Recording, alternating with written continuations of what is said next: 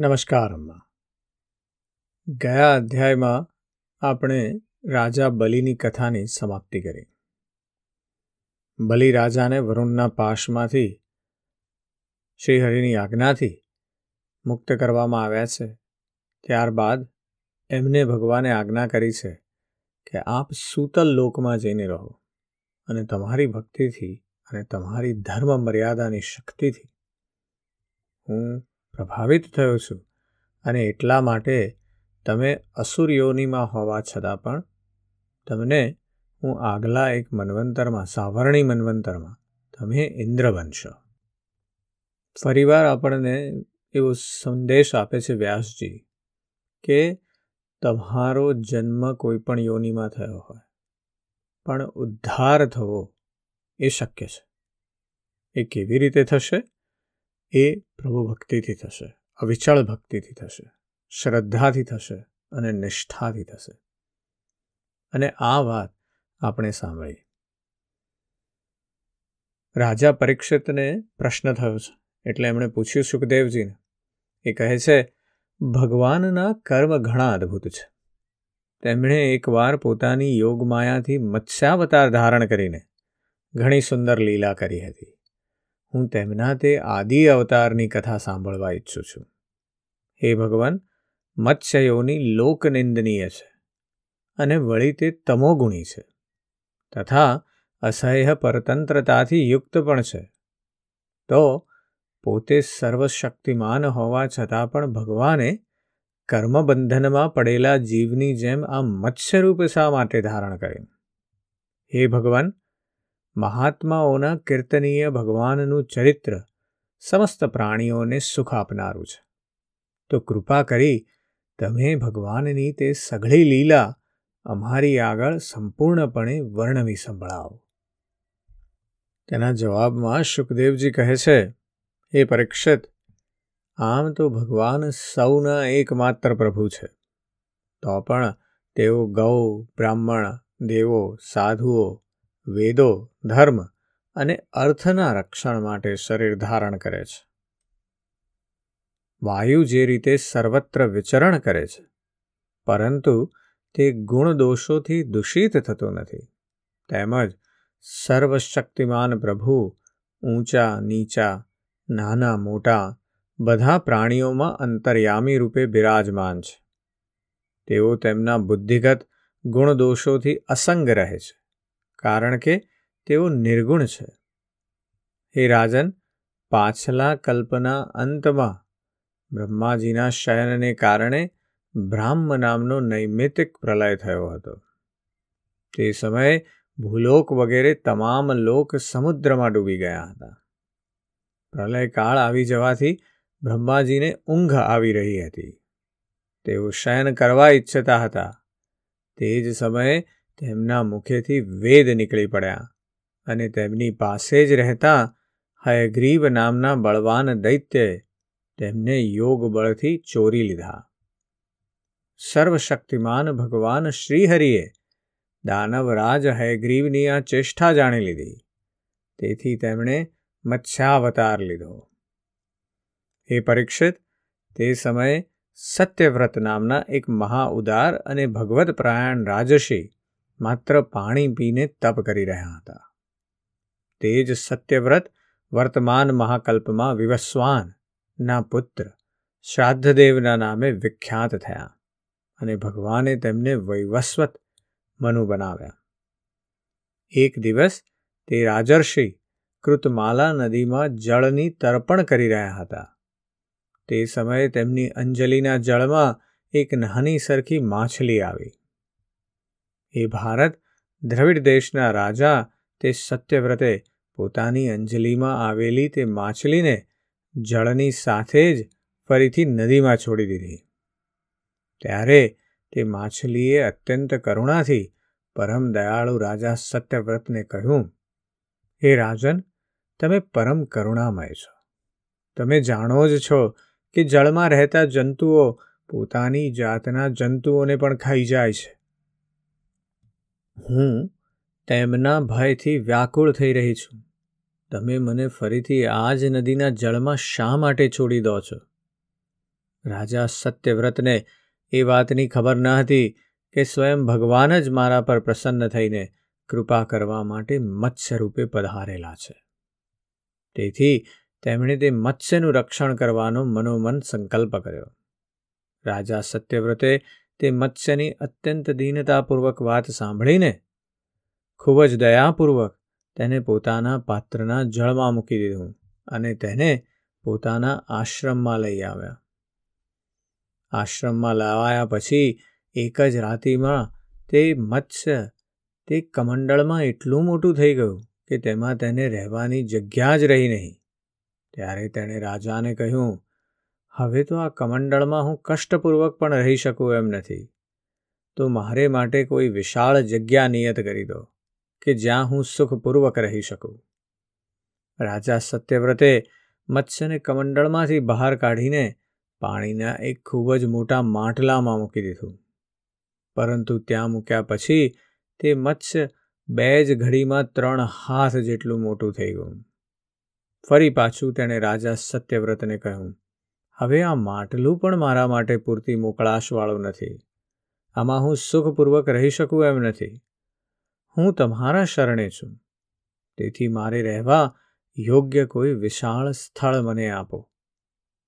હે રાજન, સત્યવ્રતે તે મત્સ્યને ત્યાંથી ઉપાડીને એક સરોવરમાં મૂકી દીધું. પરંતુ થોડી જ વારમાં તે એટલું મોટું થઈ ગયું કે તેણે એક મહામત્સ્યનો આકાર ધારણ કરીને તે સરોવરના સઘળા જળને ઘેરી લીધું. અને તેણે કહ્યું, હે રાજન, હું જળચર પ્રાણી છું. આ સરોવરનું જળ પણ મારે માટે સુખરૂપ રહેવાને પર્યાપ્ત નથી. તો તમે મારું રક્ષણ કરો અને મને કોઈ અગાધ સરોવરમાં મૂકી દો. મત્સ્ય ભગવાનના આ પ્રમાણે કહેવાથી સત્યવ્રત તેમને એક પછી એક એમ કેટલાય અપાર જળ ભર્યા સરોવરમાં લઈ ગયા. પરંતુ સરોવર જેટલું મોટું હોય, તેટલા જ મોટા તેઓ બની જતા હતા. અંતે તેમણે તે લીલા મત્સ્યને સમુદ્રમાં છોડી દીધો. સમુદ્રમાં છોડતી વખતે મત્સ્ય ભગવાને સત્યવ્રતને કહ્યું, હે વીર, સમુદ્રમાં મોટા મોટા બળવાન મગર વગેરે રહે છે. તેઓ મને ભરખી જશે, તેથી તમે મને સમુદ્રના જળમાં ન છોડો. મત્સ્ય ભગવાનની આ મધુર વાણી સાંભળીને રાજા સત્યવ્રત મોહમુગ્ધ થઈ ગયા અને તેમણે કહ્યું, મત્સ્યનું રૂપ ધારણ કરીને મને મોહિત કરનારા તમે કોણ છો? તમે એક જ દિવસમાં ચારસો કોષના વિસ્તારવાળું સરોવર ઘેરી લીધું. આજ સુધી આવી શક્તિ ધરાવતો જળચર જીવ નથી તો મેં ક્યારેય જોયો કે નથી તો તેના વિશે કશું સાંભળ્યું. અવશ્ય આપ સાક્ષાત સર્વશક્તિમાન, સર્વાંતયામી, અવિનાશી શ્રીહરિ છો. જીવો પર અનુગ્રહ કરવા માટે જ આપે જળચરનું રૂપ ધારણ કર્યું છે. હે પુરુષોત્તમ, આપ જગતની ઉત્પત્તિ, સ્થિતિ અને પ્રલયના સ્વામી છો. આપને હું નમસ્કાર કરું છું. હે પ્રભુ અમ શરણાગત ભક્તો માટે આપ જ આત્મા અને આશ્રય છો. જો કે આપના બધા જ લીલા અવતારો પ્રાણીઓના અભ્યુદય માટે જ થાય છે. તો પણ હું એ જાણવા ઈચ્છું છું કે આપે આ રૂપ શા ઉદ્દેશ્યથી લીધું છે? હે કમલનયન પ્રભુ, શરીર વગેરે અનાત્મ પદાર્થોમાં પોતપોતાનું અભિમાન કરનારા સંસારી મનુષ્યોનો આશ્રય વ્યર્થ થાય છે. મનુષ્યોએ લીધેલું આપના ચરણોનું શરણ વ્યર્થ થઈ શકતું નથી. કારણ કે આપ સૌના નિર્હેતુક પ્રેમી, પરમ પ્રિયમય અને આત્મા છો. આપે અત્યારે જે ધ્રુપ ધારણ કરીને અમને દર્શન આપ્યું છે, તે ઘણું જ અદ્ભુત છે. શ્રી સુખદેવજી કહે છે કે, હે પરીક્ષિત, ભગવાન પોતાના અનન્ય પ્રેમી ભક્તોને અત્યંત પ્રેમ કરે છે. જ્યારે જગતના સ્વામી મત્સ્ય ભગવાને પોતાના પ્રિય ભક્ત રાજર્ષિ સત્યવ્રતની આ પ્રમાણે કથા પ્રાર્થના સાંભળી, ત્યારે તેમનું પ્રિય અને હિત કરવા માટે તથા સાથોસાથ કલ્પના અંતના પ્રલયકાલીન સમુદ્રમાં વિહાર કરવા માટે તેમને કહ્યું. શ્રી ભગવાને કહ્યું, હે પરંતપ સત્યવ્રત, આજથી સાતમા દિવસે ભૂલોક વગેરે ત્રણેય લોક પ્રલયના સમુદ્રમાં ડૂબી જશે. તે સમયે ત્રણ લોક જ્યારે પ્રલયકાલીન જળરાશિમાં ડૂબવા લાગશે, ત્યારે મારી પ્રેરણાથી તમારી પાસે એક ઘણી વિશાળ નૌકા આવશે. તે સમયે તમે સમસ્ત પ્રાણીઓના સૂક્ષ્મ શરીરોને લઈને સપ્તર્ષિઓ સહિત તે નાવ પર ચડી જજો અને સગળા ધાન્ય તથા નાના મોટા અન્ય પ્રકારના બીજ તમારી પાસે રાખી લેજો. તે સમયે બધી બાજુએ એકમાત્ર મહાસમુદ્ર લહેરાતો હશે. પ્રકાશ નહીં હોય. માત્ર ઋષિઓની દિવ્ય જ્યોતિના સહારે જ કોઈ પણ પ્રકારની વ્યાકુળતા વિના તમે તે વિશાળ નૌકા પર ચઢીને ચારે તરફ વિચરણ કરજો. જ્યારે પ્રચંડ વાવાઝોડું ફૂંકાવાને કારણે નૌકા ડગવગવા લાગશે. ત્યારે હું આ જ રૂપમાં ત્યાં આવી જઈશ અને તમે બધા વાસુકી નાગ વડે તે નૌકાને મારા શૃંગ સાથે બાંધી દેજો. એ સત્યવ્રત, એ પછી જ્યાં સુધી બ્રહ્માજીની રાત્રિ રહેશે, ત્યાં સુધી હું ઋષિઓ સહિત તમને તે નૌકામાં બેસાડીને તેને ખેંચતો સમુદ્રમાં વિચરણ કરતો રહીશ. તે સમયે જ્યારે તમે પૂછશો, ત્યારે હું તમને ઉપદેશ આપીશ. મારા અનુગ્રહથી મારો વાસ્તવિક મહિમા, કે જેનું નામ પરબ્રહ્મ છે, તે તમારા હૃદયમાં પ્રગટ થશે અને તમે તેને બરાબર જાણી લેશો. રાજા સત્યવ્રતને આ પ્રમાણે આદેશ આપીને ભગવાન અંદર ધ્યાન થઈ ગયા. તેથી રાજા સત્યવ્રત હવે તે જ સમયની પ્રતીક્ષા કરવા લાગ્યા કે જેના માટે ભગવાને આદેશ કર્યો હતો. કુશોનો અગ્રભાગ પૂર્વાભિમુખ રાખીને રાજર્ષિ સત્યવ્રત તેના પર પૂર્વોત્તર મુખે બેસી ગયા અને મત્સ્યરૂપ ભગવાનના ચરણોનું ચિંતન કરવા લાગ્યા. એટલામાં જ ભગવાને બતાવેલો તે સમય પ્રલયકાળ આવી પહોંચ્યો. રાજાએ જોયું કે સમુદ્ર પોતાની મર્યાદા છોડીને વધી રહ્યો છે. પ્રલયકાળના ભયંકર મેઘ વરસવા લાગ્યા. જોત જોતામાં જ સમગ્ર પૃથ્વી ડૂબવા લાગી. ત્યારે રાજાએ ભગવાનના આદેશનું સ્મરણ કર્યું તો તેમણે જોયું કે નૌકા પણ આવી ગઈ છે. તેથી તેઓ ધાન્ય અને અન્ય પ્રકારના બીજ લઈને સપ્તર્ષિઓ સાથે તેના પર આરૂઢ થઈ ગયા. સપ્તર્ષિઓએ ખૂબ પ્રેમથી રાજા સત્યવ્રતને કહ્યું, હે રાજન, તમે ભગવાનનું ધ્યાન ધરો. તેઓ જ આપણને આ સંકટમાંથી ઉગારશે અને આપણું કલ્યાણ કરશે. તેમની આજ્ઞાથી રાજાએ ભગવાનનું ધ્યાન ધર્યું. તે સમયે તે મહાસમુદ્રમાં મત્સ્યના રૂપમાં ભગવાન પ્રગટ થયા.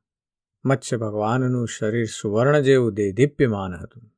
અને તેનો વિસ્તાર ચાર લાખ કોષ જેટલો હતો. તેમના શરીરમાં એક ઘણું મોટું શૃંગ પણ હતું. ભગવાને પહેલાં જેવો આદેશ આપ્યો હતો, તે પ્રમાણે નૌકાને વાસુકી નાગ સાથે ભગવાનના શૃંગમાં બાંધી દેવામાં આવી. પછી રાજા સત્યવ્રતે પ્રસન્ન થઈને ભગવાનની સ્તુતિ કરી. રાજા સત્યવ્રતે સ્તુતિ કરતા કહ્યું, હે પ્રભુ સંસારના જીવોનું આત્મજ્ઞાન અનાદિ અવિદ્યાને કારણે ઢંકાઈ ગયું છે. આ જ કારણે તેઓ સંસારના અનેકાનેક ક્લેશોના ભારથી દુઃખી થઈ રહ્યા છે. તેઓ જ્યારે અનાયાસ જ આપની કૃપાથી આપના શરણમાં આવી પહોંચે છે, ત્યારે તેઓ આપને પ્રાપ્ત કરી લે છે. તેથી અમને બંધનમાંથી છોડાવીને વાસ્તવિક મુક્તિ અપાવનારા ગુરુ આપ જ છો. આ જીવ અજ્ઞાની છે અને પોતાના જ કર્મોથી બંધાયેલો છે. તે સુખની ઈચ્છાને લીધે દુઃખદાયી કર્મોનું આચરણ કરે છે. તેનું આ જ્ઞાન જેમની સેવા કરવા થકી નષ્ટ થઈ જાય છે. તે જ મારા પરમ ગુરુ, આપ મારા હૃદયની ગ્રંથિને છેદી નાખો. જેમ અગ્નિમાં તપાવવાથી સોના ચાંદીની અશુદ્ધિ દૂર થઈ જાય છે અને તેનું સાચું સ્વરૂપ ઝળકી ઉઠે છે. તેવી જ રીતે આપની સેવા કરવા થકી જીવ પોતાના અંતઃકરણના અજ્ઞાનરૂપી મળનો ત્યાગ કરી દે છે અને પોતાના વાસ્તવિક સ્વરૂપમાં સ્થિત થઈ જાય છે. આપ સર્વશક્તિમાન, અવિનાશી પ્રભુ જ અમારા ગુરુઓના પણ પરમ ગુરુ છો. તો આપ જ અમારા પણ ગુરુ બનો. જેટલા પણ દેવો, ગુરુઓ અને અન્ય સર્વ સંસારી જીવો છે, તેઓ બધા જો સ્વતંત્રપણે એક સાથે મળીને કૃપા કરે, તો પણ તે કૃપા આપની કૃપાના દસ હજારમાં અંશના અંશની પણ બરાબરી કરી શકે નહીં. હે પ્રભુ, આપ જ સર્વશક્તિમાન છો. હું આપનું શરણ લઉં છું. જેમ કોઈ આંધળો આંધળાને જ પોતાનો પથ પ્રદર્શક બનાવી શકે, તેવી જ રીતે અજ્ઞાની જીવો અજ્ઞાનીને જ પોતાનો ગુરુ બનાવે છે. આપ સૂર્ય સમાન, સ્વયં પ્રકાશમાન અને સમસ્ત ઇન્દ્રિયોના પ્રેરક છો. આત્મતત્વના જિજ્ઞાસુ અમે આપની જ અમારા ગુરુ તરીકે વર્ણી કરીએ છીએ. અજ્ઞાની મનુષ્ય અજ્ઞાનીઓને જે જ્ઞાનનો ઉપદેશ કરે છે, તે તો અજ્ઞાન જ છે. તેના વડે તો સંસારરૂપી ઘોર અંધકારની જ વધુને વધુ પ્રાપ્તિ થાય છે. પરંતુ આપ તો તેવા અવિનાશી અને અમોઘ જ્ઞાનનો ઉપદેશ કરો છો કે જેનાથી મનુષ્ય અનાયાસ જ પોતાના વાસ્તવિક સ્વરૂપને પ્રાપ્ત કરી લે છે. આપ તમામ લોકોના સુરદ પ્રિયતમ, ઈશ્વર અને આત્મા છો. ગુરુ એમના દ્વારા પ્રાપ્ત થતું જ્ઞાન અને અભિષ્ટ સિદ્ધિ એ પણ આપનું જ સ્વરૂપ છે. આમ હોવા છતાં પણ કામનાઓના બંધનમાં ફસાઈને લોકો આંધળા થઈ રહ્યા છે. તેમને એ વાતની ખબર જ નથી કે આપ તેમના હૃદયમાં જ વિરાજમાન છો. આપ દેવોના આરાધ્ય દેવ પરમ પૂજ્ય પરમેશ્વર છો. હું આપની પાસેથી જ્ઞાન પામવા માટે આપના શરણે આવ્યો છું. હે ભગવાન, આપ પરમાર્થને પ્રકાશિત કરનારી, પોતાની વાણી વડે મારા હૃદયની ગ્રંથિને છેદી નાખો અને પોતાના સ્વરૂપને પ્રગટ કરો. શ્રી સુખદેવજી કહે છે કે, હે પરીક્ષિત, રાજા સત્યવ્રતે આ પ્રમાણે પ્રાર્થના કરી તેથી મત્સ્યરૂપી ભગવાન શ્રી પુરુષોત્તમે પ્રલયના સમુદ્રમાં વિહાર કરતા કરતા તેમને આત્મજ્ઞાનનો ઉપદેશ આપ્યો. ભગવાને પોતાના સ્વરૂપના સંપૂર્ણ રહસ્યને વર્ણવતા રાજર્ષિ સત્યવ્રતને જ્ઞાન, ભક્તિ અને કર્મયોગથી પરિપૂર્ણ દિવ્ય પુરાણનો ઉપદેશ આપ્યો, જેને મત્સ્ય પુરાણ કહે છે. સત્યવ્રતે ઋષિઓની સાથે નૌકામાં બેઠેલા રહીને જ સંદેહરહિત થઈને ભગવાને ઉપદેશ કરેલા સનાતન બ્રહ્મ સ્વરૂપ આત્મતત્વનું શ્રવણ કર્યું. એ પછી જ્યારે પાછલા પ્રલયનો અંત થઈ ગયો અને બ્રહ્માજી નિંદ્રામાંથી જાગ્યા, ત્યારે ભગવાને હયગ્રીવ અસુરને હણીને તેની પાસેથી વેદ પાછા મેળવીને બ્રહ્માજીને સોંપી દીધા. ભગવાનના કૃપા પ્રસાદથી રાજા સત્યવ્રત જ્ઞાન અને વિજ્ઞાનથી સંપૃક્ત થયા અને આ કલ્પમાં વૈવસ્વત મનુ થયા. પોતાની યોગ માયાથી મત્સ્યરૂપ ધારણ કરનારા ભગવાન શ્રી વિષ્ણુ અને રાજર્ષિ સત્યવ્રતના સંવાદ અને શ્રેષ્ઠ આખ્યાનનું શ્રવણ કરવાથી મનુષ્યના બધા પ્રકારના પાપોના બંધન છૂટી જાય છે. જે મનુષ્ય ભગવાનના આ ચરિત્રનું દરરોજ કીર્તન કરે છે. તેના તમામ સંકલ્પ સિદ્ધ થઈ જાય છે અને તેને પરમ ગતિ પ્રાપ્ત થાય છે. પ્રલયકાલીન સમુદ્રમાં જ્યારે બ્રહ્માજી નિંદ્રાધીન હતા, તેમની સર્જન શક્તિ લુપ્ત થઈ ગઈ હતી. તે સમયે તેમના મુખેથી નીકળેલી શ્રુતિઓને ચોરીને દૈત્ય હયગ્રીવ પાતાળમાં લઈ ગયો હતો. ભગવાને તે હયગ્રીવને હણીને તે શ્રુતિઓ બ્રહ્માજીને પાછી મેળવી આપી. તેમજ રાજા સત્યવ્રત અને સપ્તર્ષિઓને બ્રહ્મ તત્વનો ઉપદેશ આપ્યો. સમસ્ત જગતના પરમ કારણ એવા તે લીલા મત્સ્ય ભગવાનને હું નમસ્કાર કરું છું. આજની જે કથા છે, મત્સ્યાવતારની, એ કથા ખૂબ મર્મવાળી છે. એનું કારણ એ છે કે એ કથામાં સંદેશ ખૂબ ઉભરા છે. જેમ કે આપણે વિચારીએ તો પહેલો સંદેશ એ છે કે જ્યારે એ નાનકડું મત્સ્ય, માછલી, એ રાજાના હાથમાં આવી, ત્યારે સત્યવ્રતને સર્વપ્રથમ શરણની વાત કરી છે. એટલે કે આપણી પાસે જો કોઈ શરણમાં આવે અને એની પાસે હજી એનું પોતાનું પોટેન્શિયલ ખીલ્યું ના હોય, તો એ આપણી જ જવાબદારી છે કે આપણે એને શરણમાં લઈ અને એને પૂર્ણ પોતાનો પોટેન્શિયલ ખીલવવા દઈએ. જેમ માતા પિતા બાળક સાથે કરે છે, એ જ રીતે. બીજી વાત એ છે કે એ આપણે શિક્ષક તરીકે પણ જાણવાની છે. જ્યારે આપણે શિક્ષક હોઈએ અને કોઈ આપણી શરણમાં આવે, કોઈ સ્ટુડન્ટ છે તો એને જે આપવાનું છે, એ એના પોટેન્શિયલને પૂર્ણપણે ખીલવી શકે એવું આપવાનું છે. હન્ડ્રેડ પર્સન્ટ ડિવોશન સંપૂર્ણ નિષ્ઠા સાથે. ક્વેશ્ચન નથી કરવાના. પણ જવાબ તો જે આપવાનો છે એ છે કે સંપૂર્ણ નિષ્ઠા સાથે એના પૂર્ણ પોટેન્શિયલને ખીલવવાનો છે. પછીની વાત એ છે કે જ્યારે એનો પૂર્ણ પોટેન્શિયલ ખીલી જશે ને ત્યારે એ તમને શરણમાં લઈ લેશે.